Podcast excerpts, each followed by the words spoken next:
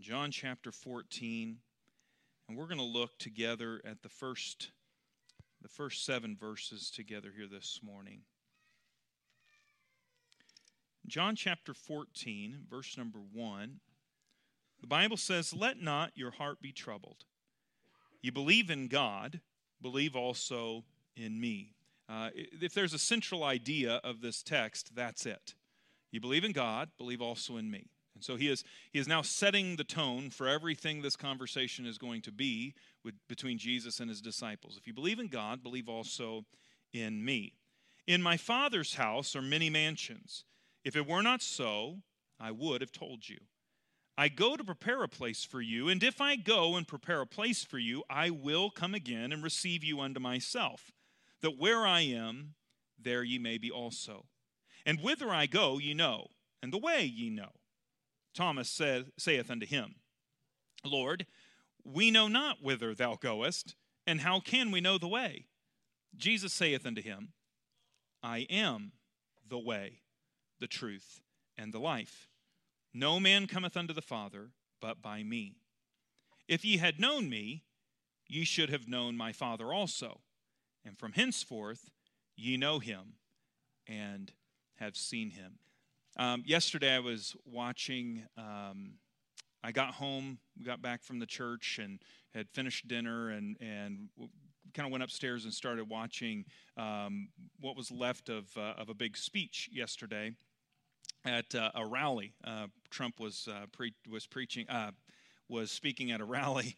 Uh, his his style is a bit more of a sermon than the uh, than, than anybody else. But you watch him preach, and I love the the America First message he brings. I love that. I love the uh, you know pro pro liberty, pro freedom. Uh, you know uh, arguments he makes or or declarations he makes mostly. Um, I, I liked the whole thing, the whole you know approach to just America first. I haven't heard that in a while. It was we've been without it for for a few uh, terms, and so it's just nice to hear. I enjoy hearing it. And we were kind of wrapping up the thing, you know. We, we caught just the tail end of it or whatever, and so we were just listening to the end of it. And and uh, he gets done, and then steps back and and starts to look around and talking to people or whatever. And it's during that time, you know, the camera's still on him. At the bottom is running this little chyron uh, that runs across the bottom of the of the page there, and my, my, one of my sons says, "Hey, Dad, did you see that? I, son, I'm, I'm, watching. I'm watching a dude shake hands. I mean, come on, that's kind of important to watch." And I don't know why I didn't give it my first attention, but by the time I looked at it, the thing had already scrolled right on off the page. And I said, "What was?" He goes, "Did you see that thing about the aliens?" I said, well, that's weird. No, I saw our president. That's not an alien. In fact, he's he's got a big message about that. You don't, you don't, anyway. And at the bottom of the thing, it said this, it come back around. And, and it was right there on the screen. In fact, I had to look it up. I, I, wanted to make sure I was seeing what I was seeing. And sure enough, Newsmax had had uh, had a uh, article, and on it, this was the title of the article, right? NASA funding search for alien civilization. NASA is funding search for an alien civilization. They haven't shot a rocket in 50 years, but they're going to look for aliens now. It just blows my mind. That, that's the, that's the, the thing that is in front of them. In fact, it reminded me of another article I'd read just about two years ago. And I read this article, and it, it kind of blew me away, the, the focus of the article. And, and, and so I'll share just a little bit of it with you. It, it said this Scientists have now turned their focus for the origin of life on Earth to the stars. That, that's, that's what scientists are doing now.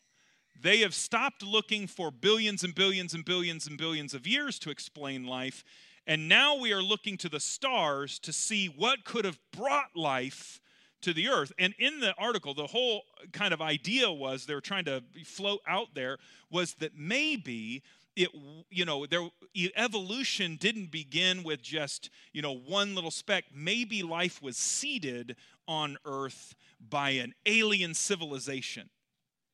You have got to be kidding me. Is this how far we will go out of our way to avoid the conversation about a, a designer a, a, a god in heaven who has made earth? We will go not not billions of years back we will go to an entirely different planet to avoid the idea that maybe God produced everything that's on this earth.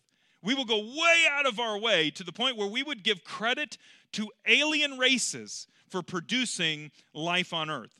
Can I tell you, there is a new breed of evolution on the scene, and that new breed of evolution is deny God at all costs, even if you have to read a comic book to get it. And we will do anything we can to deny God. The problem is, is the reason we have to deny God is because we cannot find the meaning of life apart from Him. In fact, this is how the article concluded from just a couple years ago. It said this Trying to make contact with this source, one scientist was asked, Why should there be a push for the stars in the first place? And this is what he said If we discover who they are, we will discover who we are. If we discover who they are, we will discover who we are. You see, there is a hunger in the heart of man to find what life is all about. The meaning of life is so strong that we will go to the greatest lengths possible to secure for ourselves some kind of meaning. In fact, entire uh, cults and frankly even christian religious ideas today being espoused from from pulpits. Can i tell you there is heresy coming from pulpits today that push the idea that you need to find out who you are as some form of narcissism in the christian church. And it has to push man to find out who the what the meaning of life is. I tell you the meaning of life is not a what, the meaning of life is a who. And we find in our text here today that Jesus is dealing with this very endeavor. You think of the lengths that man has gone to to find the meaning of life. You consider one of the greatest paid, I, I, want to be careful there, I'm not saying he's the greatest, one of the most wealthy or one of the highest paid fighters in our day, at least from my childhood, was a man named Mike Tyson. Mike Tyson, uh, kind of roared on the scene. He was a big, huge deal, and he just had this uh, drama about him, this dramatic way about him, and uh, and really, honestly, you know, probably one of the greats when it comes to boxing. And when it really comes right down to it, you would think a man who has that high of of um, uh, success, that a man who has the kind of wealth that he had come across, you would you would believe that maybe he has a grasp on the meaning of life. The but however, he says this in okay, so in 2003, Mike Tyson declared bankruptcy, one of the highest paid fighters of our day, and he had to declare bankruptcy in 03. When he declared bankruptcy, he owed $309,000 to a stretch limo service. $309,000 to a stretch limo service. I've been in a limo one time and I got to stick my head in and then it had to come right back out he owed $309,000 to the service. A year earlier, so back in the records, they said one year before, Mike Tyson spent $174,000 on one white gold chain necklace with 80 carat diamonds on it. In he also that same year spent $140,000 on two white Bengal tigers. He spent 1.5 million in one afternoon when he bought four Bentleys.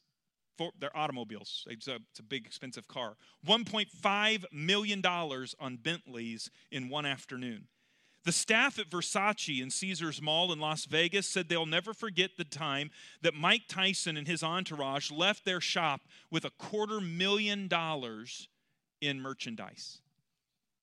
In 2005, he owed his creditors $30 million. One of the highest paid fighters of his time, he was in debt for $30 million.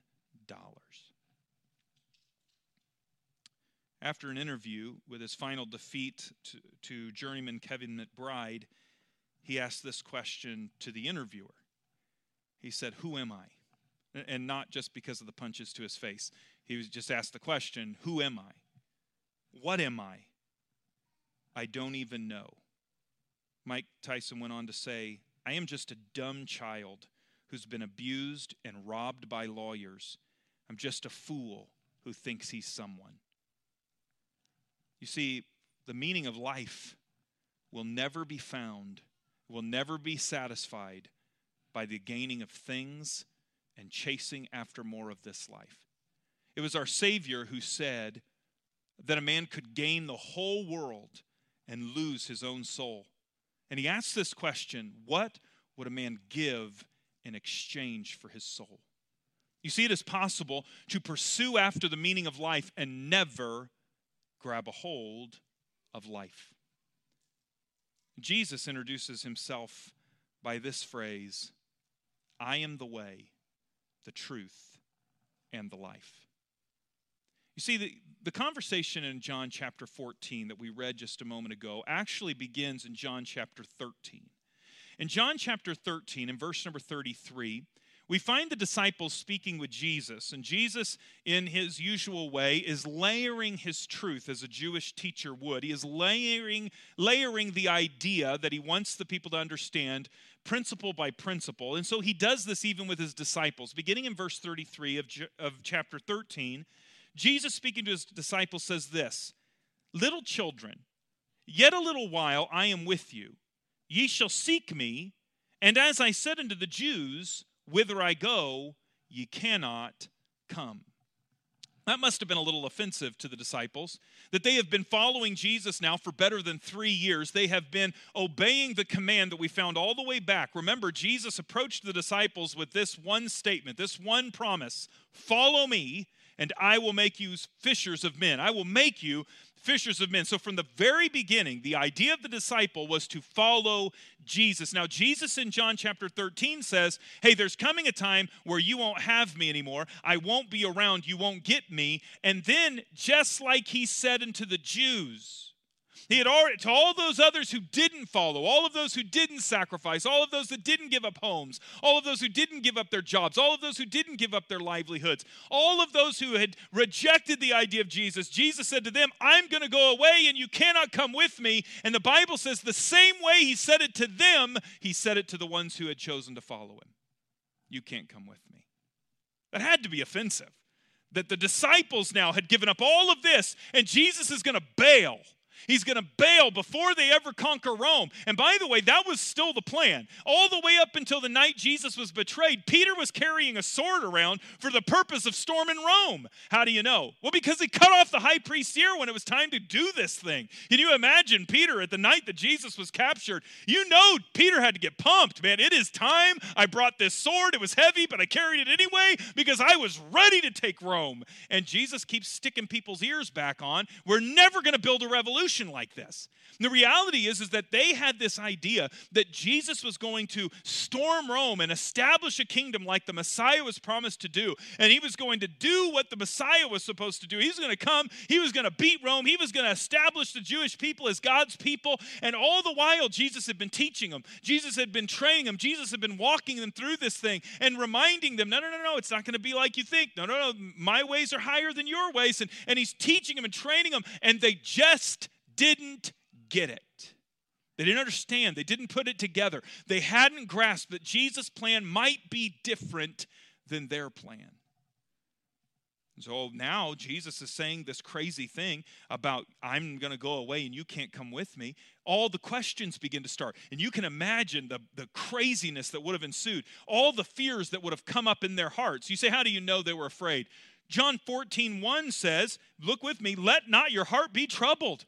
He said, Calm down. Let not your heart be troubled. Don't worry. Don't freak out. Don't panic. Let not your heart be troubled. What was he doing? He was, rea- he was responding to their reaction. Look at verse number 36. Simon Peter said unto him, Lord, whither goest thou? Jesus answered him, Whither I go, thou cannot follow me now, but thou shalt follow me afterwards. You will follow me. You just can't do it right now. You're going to follow me so he has told him, Where I'm going, you can't come, but where I'm going, you will come eventually. So he's established two truths by the time we hit chapter 14. In chapter 14, he begins to fill in all the picture for us. He helps us see everything that is being described here, right? So he goes into chapter 14, and what does he describe? Let not your hearts be troubled. So he's gonna he's going to calm their hearts down by filling in the details of his plan. Ye believe in God, believe also in me. In my Father's house are many mansions. If it were not so, I would have told you. I go to prepare a place for you. And if I go to prepare a place for you, I will come again and receive you unto myself, that where I am, there you may be also. So there's the plan. God has laid it out in front of. Jesus has explained it to him, okay? I'm going to go away. You can't come with me. We don't like that. We get freaked out when you talk about that. We panic a little bit. We lose our minds, and then you have to calm us down. And he tells them, I'm going to go and prepare a place for you in my Father's house where there are many mansions. You're going to have a place. It's your place. You'll belong with me. I'm going to come back and get you, and we will never be divided after that. So, very simple, but he is explaining the plan to some panicking disciples.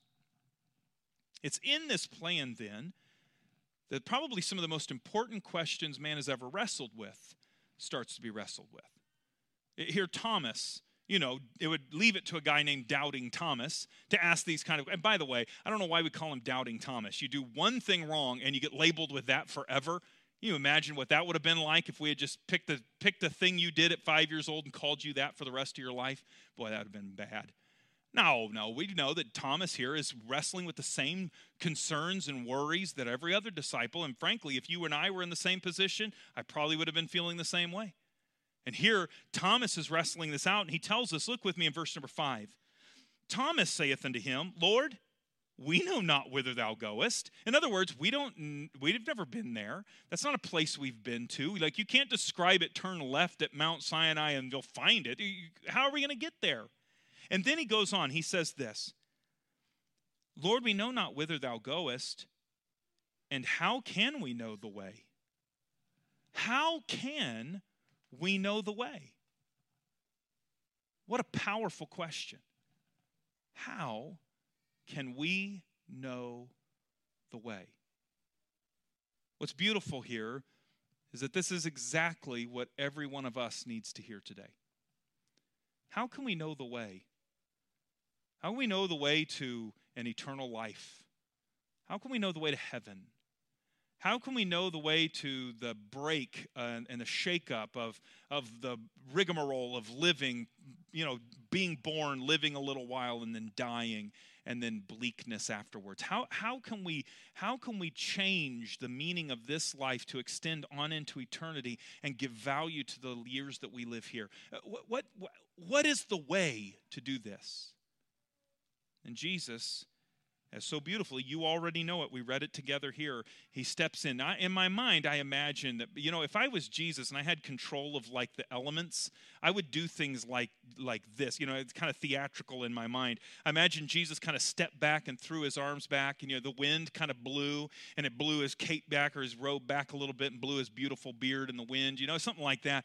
And he's standing in the, the sun. You know, kind of positions perfectly over him, and he says, "I." am the way, the truth, and the life. Now, I, don't, I doubt that's how he did it, but that's exactly how I would have done it. I am the way, the truth, and the life. Jesus is saying, I'm the way, I'm the one, I'm the path. And by the way, that's what the way is. Jesus is the way. Uh, the idea of the way is a path. That's what he means here when he says, I'm the way, I'm the path, I am the route, I am the way to get to eternal life. In other words, through all of their confusion, through everything they are chasing and hoping to lay a hold of, all of that is gained through Jesus Christ. The meaning to life, the, the, the hopefulness of eternity, the, the, the desire to see something uh, happen that will last beyond the years we have here, all of that is accessed by one person, and it is Jesus Christ. He says, I am the way. I'm the one. You don't have to go anywhere else. You don't have to search anywhere else. You can know that I am the way, and you can find the Lord through me. You can find God the Father through me. I am the way. By the way, those same disciples that didn't get it, by the time they find the resurrected Savior, when they see Jesus in his resurrected form, everything changes. Just a few years from this, Peter is going to get up and declare, in fact, it's not years, it, it, really honestly is months after this. Peter gets up and declares this in Acts chapter 4, verse 12 Neither is there salvation in any other, for there is none other name under heaven given among men whereby ye must be saved. You see, Peter got it. Peter understood. Hold on. No, no, no, no. The, the, the way to God is not a path that we have to reach out for. The way to God is a person named Jesus. And what is heartbreaking is that there are many still today who are living their lives as if they are trying to find the path. They, they seem like blind people who are groping in darkness and reaching out and trying to find something that'll provide meaning and something that'll provide hope and something that will give their life value. And I tell you today that Jesus declares it I am the way.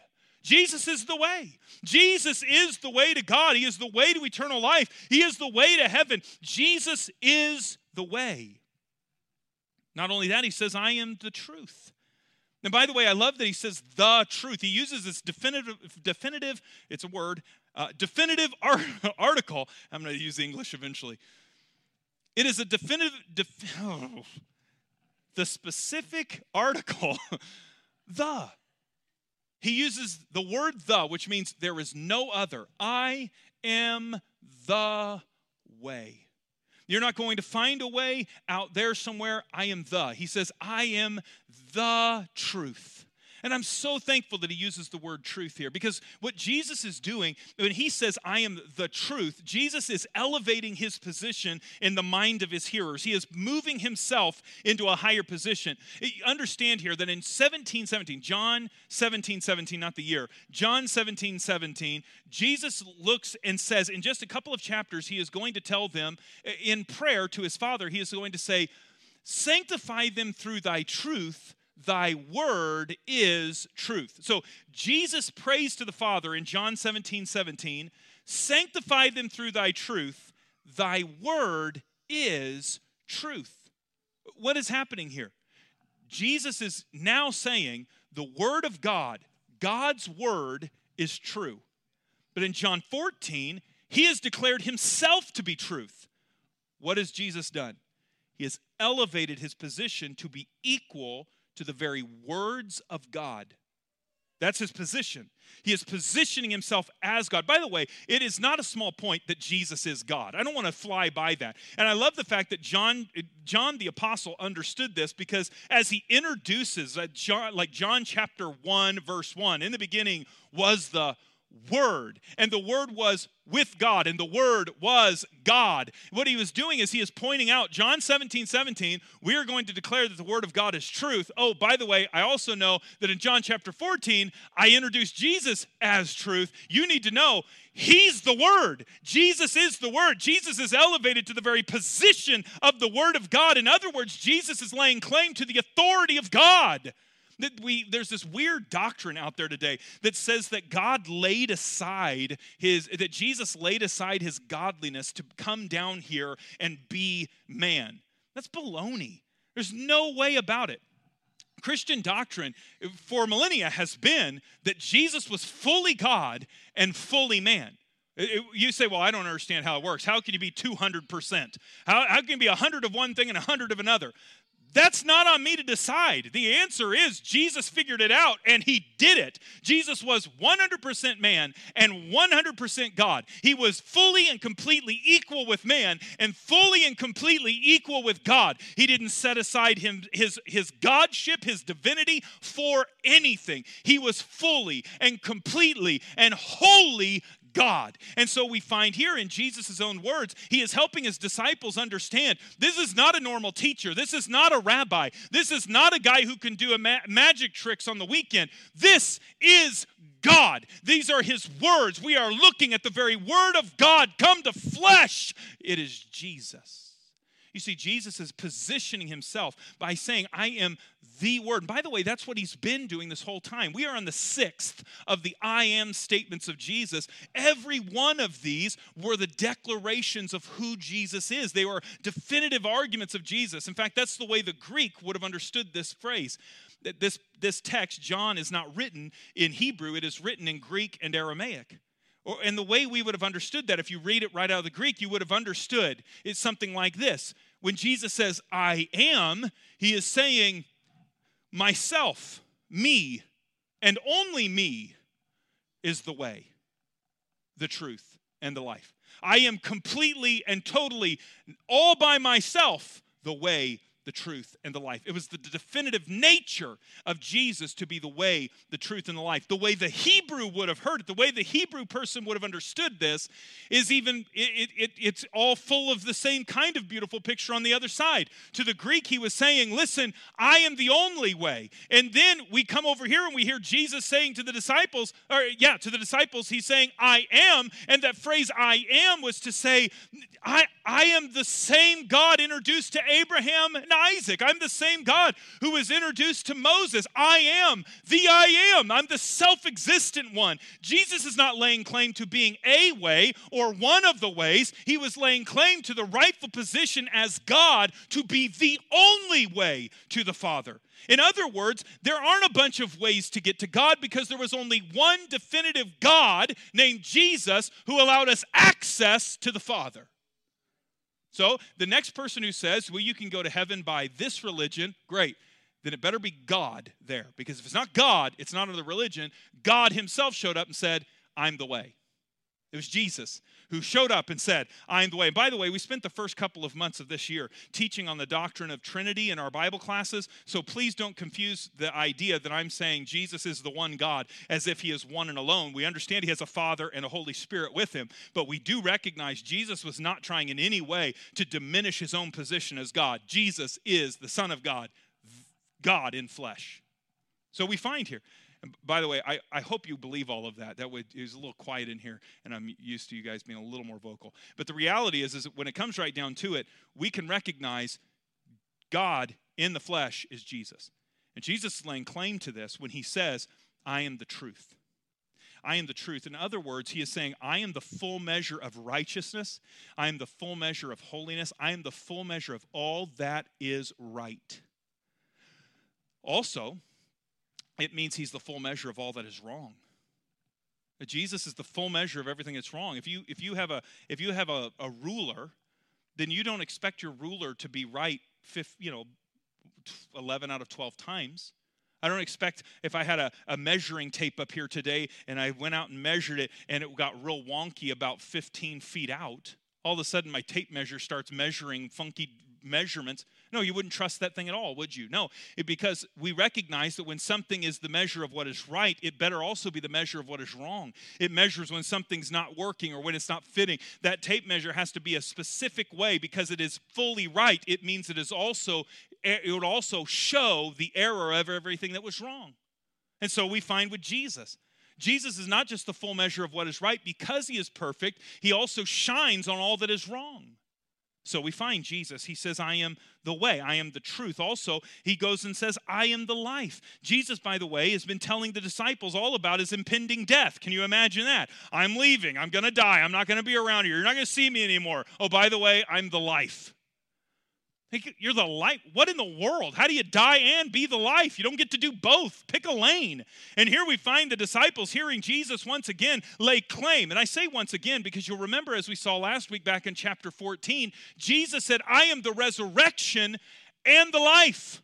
In other words, Jesus is the measure of life. He was he is going to be die, dead in a in a cave in just a couple of chapters. He will be dead in a cave and by his own volition, that still heart will begin to beat. Eh, those, those veins who are sitting stagnant and done for three days will begin to pump blood again. Those lungs that lay deflated will be full of oxygen again. And what is it? The simple choice of Jesus to open his eyes and breathe again. You and I will never be able to defeat death like that. Jesus says, I'm the life. I'm not waiting for resurrection to get here, I just am the resurrection. When he says, I am the life, he's not only talking about the power to give life, he is dealing with the fact that it is deliverance from anything that would produce death.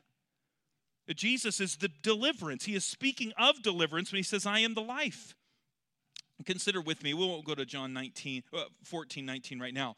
But the idea is, is that when he speaks of his, his resurrection, when he speaks of being life, he is speaking about delivering all of us, not a political or social deliverance like the Jews were waiting for, but rather a liberation from the tyranny of sin and death.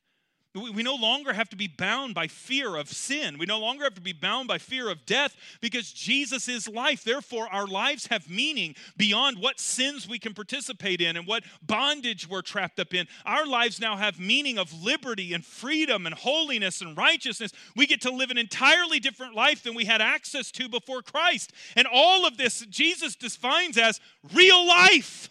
You can live a real and whole and complete life. Jesus is declaring himself to be the I am, the Holy One of Israel, the God of creation, the Lord, uh, the, the self sufficient one. And in it he has declared, and by me only you will find life. Of course, we know. According to Scripture, the disciples don't get it. They will get it. Don't worry. There's something about the resurrection that teaches the disciples what they needed to know. But how did they live it when they did get it? And by the way, this is how discipleship works. Discipleship doesn't work. You hear it one time and all of a sudden you get it. That's not discipleship. Discipleship is people who mean well and try hard and still foul it up. And that's what the disciples did. So often we beat ourselves up or we beat up other Christians because they didn't get it the first time they heard it. That's such a damaging way to live. Can I tell you, Jesus gave room for his disciples to not get it. But how did they end up getting it? Well, they got it by listening to the Word of God being taught.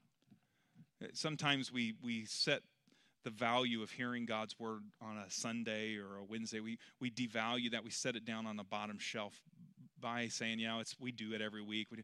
Well, actually, it's part of your discipleship to hear the Word of God. And that's what the disciples did. They heard the Word of God declared by Jesus. Of course, we part of our discipleship is being in His Word every day just reading His Word and loving His Word and being a part of it and understanding it, and letting it speak to our hearts when we're down or when we're excited or when we're just kind of living, the Word of God feeds us and helps us and carries us along. And when it comes right down to it, all of that is meant to be a part of the discipleship process.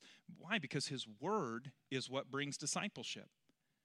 So the disciples expose themselves to the Word of God. They expose themselves to, to living the Word of God.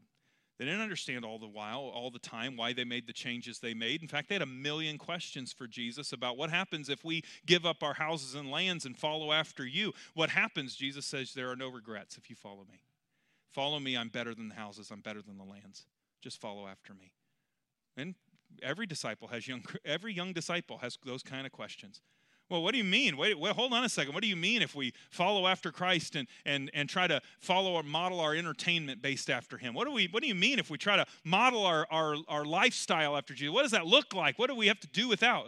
All those questions are fully understandable. But that's what a disciple does. They just follow after Jesus.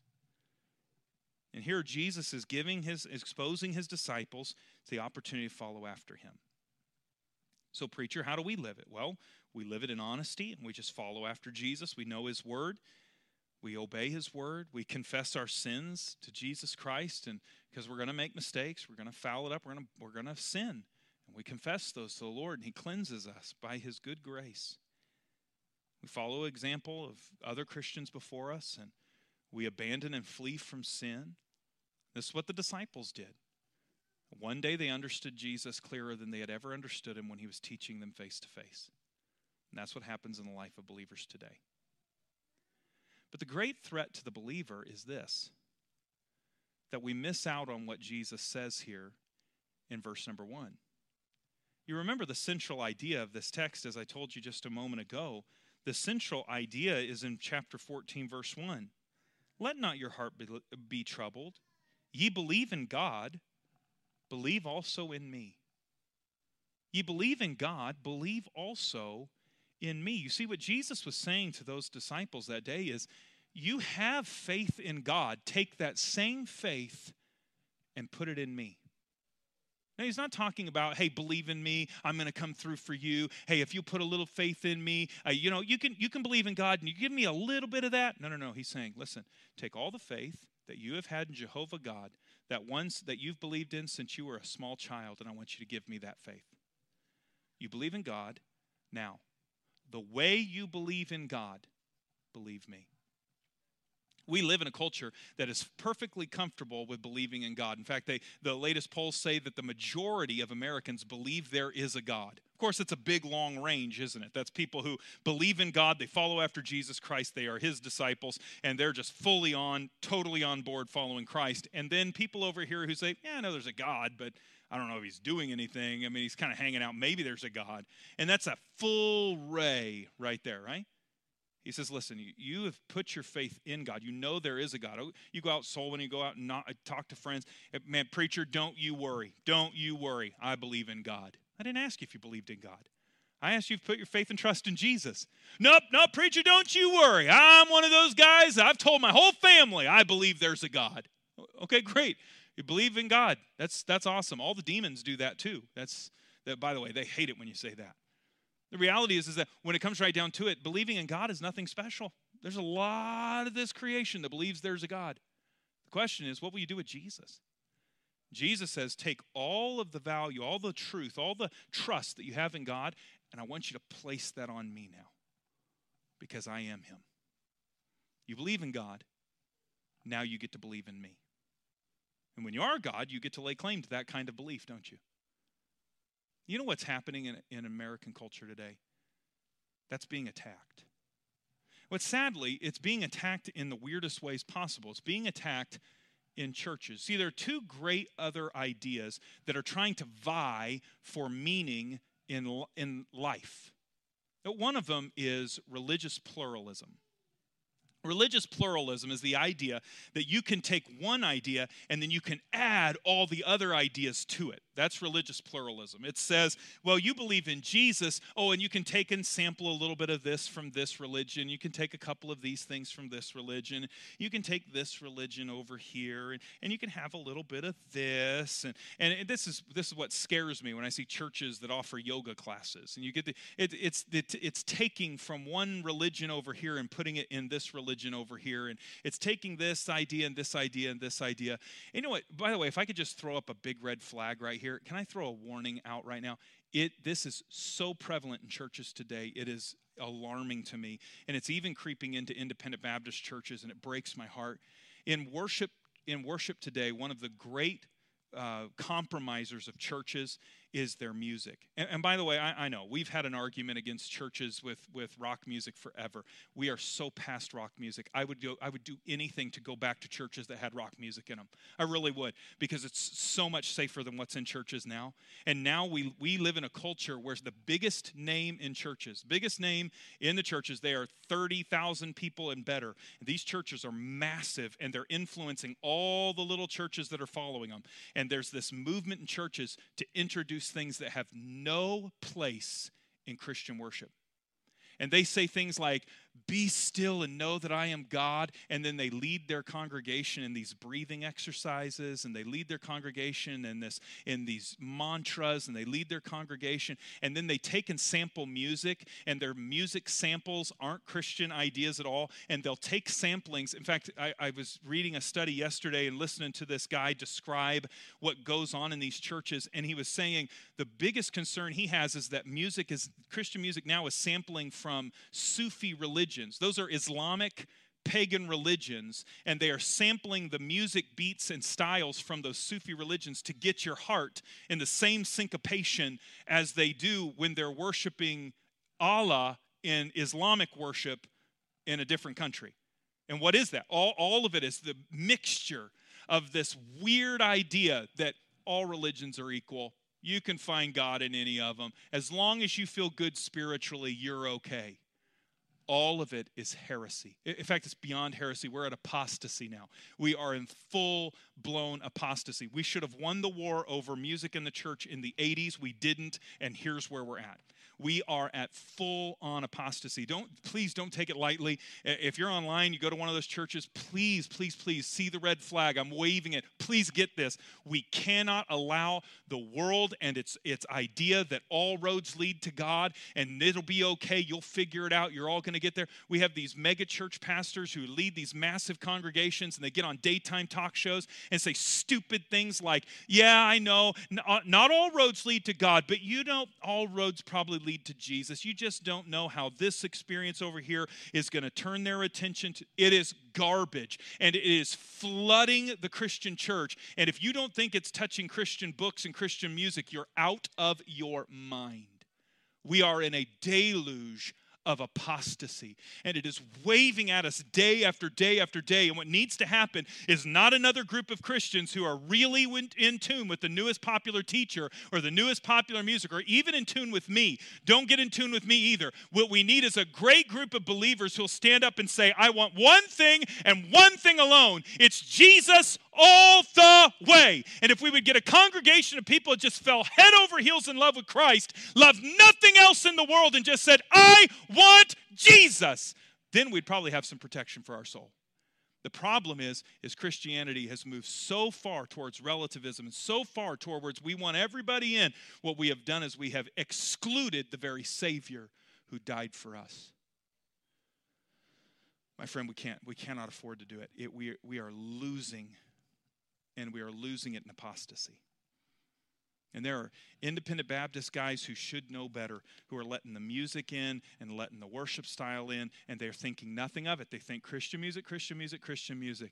And what is happening is we are introducing the same kind of just creepy doctrine in. And before long, we'll not even ever be able to identify the Christian from the man who put, who put, uh, Allah first, or the man who put uh, the, the, the Sikh religion first. Now, there'll just be no division between us, and you won't even identify one who puts Christ on Christ alone. My friend, the job of the Christian is to be one who puts Christ and Christ alone. He says, I am the way. If you believe in God, believe in me. You put your faith in God, put that same faith in me now. The second danger in today's culture is secular humanism. Secular humanism. And what's sad is we live in a Christian atheism today. The atheist says, I'm going to do it my way. I don't need God. I'm going to do it my way. And we live in a culture where Christians have the same exact attitude towards the Lord. We have the same attitude. I'll pick and choose. I, I, want a little bit of your word. I'll take the love and the mercy and the peace. I'll take those parts, but the part I don't like, I'm going to leave that out. You know, this weird thing about dying to self and, and really, you know, crucifying the flesh, all that. No, that's not for me. I'll take this and this and this and this. And we're piecemealing out the Bible as if we get to pick and choose the parts that we like, and God will completely ignore it. And I tell you today, this secular humanism, where the main goal, the main drive is to make the Christian happy, is not life, it is steering us away from it. Jesus said, I am the way, I am the truth, and I am the life. If you think you're going to find life outside of Him, you're nuts. It won't happen.